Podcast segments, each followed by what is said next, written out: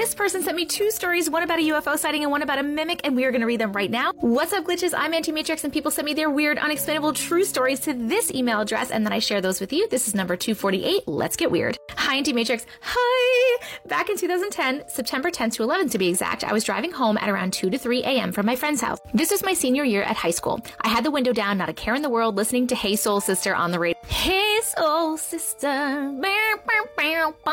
It's a great. My house was in the suburbs, so I was pulling into my neighborhood. I stopped at the stop sign I have to turn right at to get to the street my street is off of. And 50 feet above the house on the corner across the street were these huge, moving, glowing, orbs. I stayed at the stop sign completely confused as to what I was seeing. I was racking my brain like, is this a plane? No, can't be. Government testing?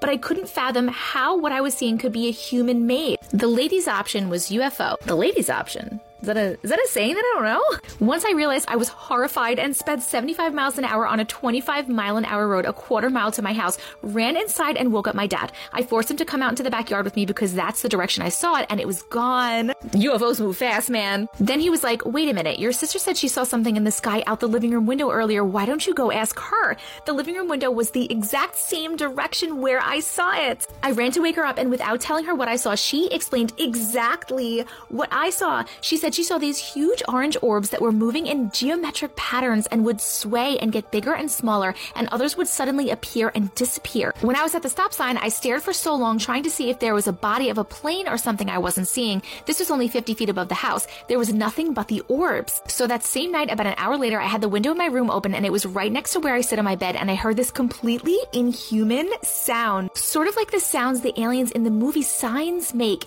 and heard it moving in the grass right outside my window.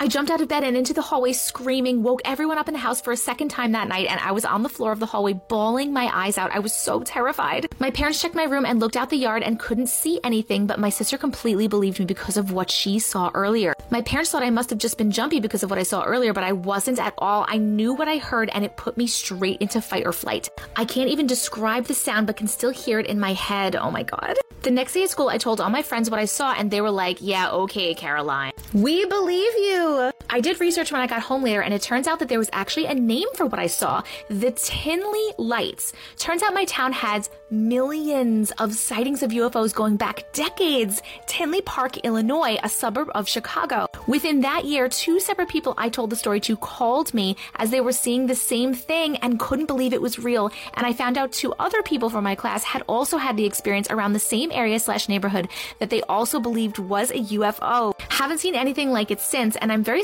person, so I always question my memory and I wonder if maybe there was a different explanation. But when I go over it in my head, I know there wasn't. This is actually crazy because on uh, the YouTube live that we did last night, uh, a girl came on and she actually was talking about this exact situation where she saw an orb, but it turned out to be a craft. She even had a picture that was like zoomed in by a professional and you could like see the pilot. It was really cool. If you missed that and you want to check it out, it's on my YouTube page. It's uh, it's the YouTube live recording from November 21st. I'm trying to remember what the aliens in signs sound like. Alexa, what do the aliens in signs sound like? From LATimes.com.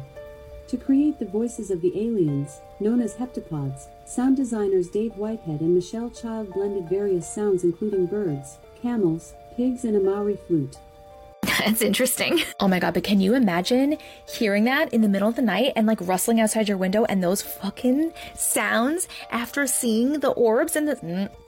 Nope, no wonder you're freaking terrified. And I feel like there's just some towns, like some places where there's so much alien activity. Is anybody from Tinley Park, Illinois that's watching that has had anything happen to them? Tell me in the comments. Okay, on to the mimic story. This story happened in the same house. I woke up one day and went to the living room to watch TV. Had no idea I was home alone. It was cold and rainy and I was just relaxing in my PJs watching TV when I heard my sister's blood curdling scream coming from the basement. Oh my god, I have chills, like immediate chills. Her and her boyfriend used to live down there. It was finished. Okay, all right. That's not like as scary, but it's still scary. My first thought was that she was being unalived. What?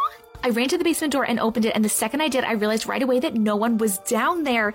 It went dead silent, and you could just sense when someone was down there. The second I realized they weren't down there, my stomach dropped, and I ran outside in the rain in my socks. Oh my god, can you imagine? First, your stomach drops because your sister is screaming a blood curdling, terrifying scream, and you think that she's being unalived in the basement, and then you realize she's not home, and then it drops all the way down.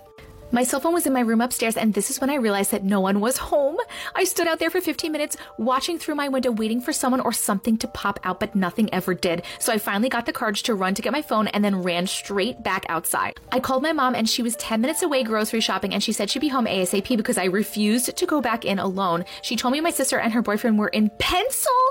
Vania, nowhere near our home. There were no TVs on in my house besides the loud one I was watching, and the scream was loud and for sure came from the basement. We bought our house new, but my sister and her friends used to play with Ouija boards all the time at the cemetery and in our house. Well, no wonder why. She also has many stories of hearing our voices or her boyfriend's voice call her when no one was there. Her boyfriend also experienced this multiple times in that house. They had actually mentioned it before, but I didn't believe them. I figured since they like creepy stuff, a lot that they were scaring themselves, but I'm 100% sure about what I heard because otherwise I wouldn't have run to the basement stairs to help if I had thought it was anything else. Once again, my brain always wants me to come up with a rational reason for what I experienced, but I can't think of a single thing in my house that it could have been besides a mimic. And my house has wood floors, so it echoed a lot. So I know the sound came from inside. The sound is coming from inside the house. Oh my god, man. Mimics, like that shit that shit scares me. Oh my God. Can you imagine? I'm sure a lot of you can imagine.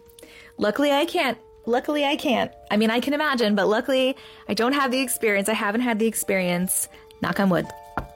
100% I believe you. Did you ever hear it again? That's one question. How are you still living in that house? And like, if you are, like, how? Thank you so much for sharing your stories. These were wonderful. I want to hear your opinions in the comments. Follow me everywhere for more stories and content like this. And remember, we believe you.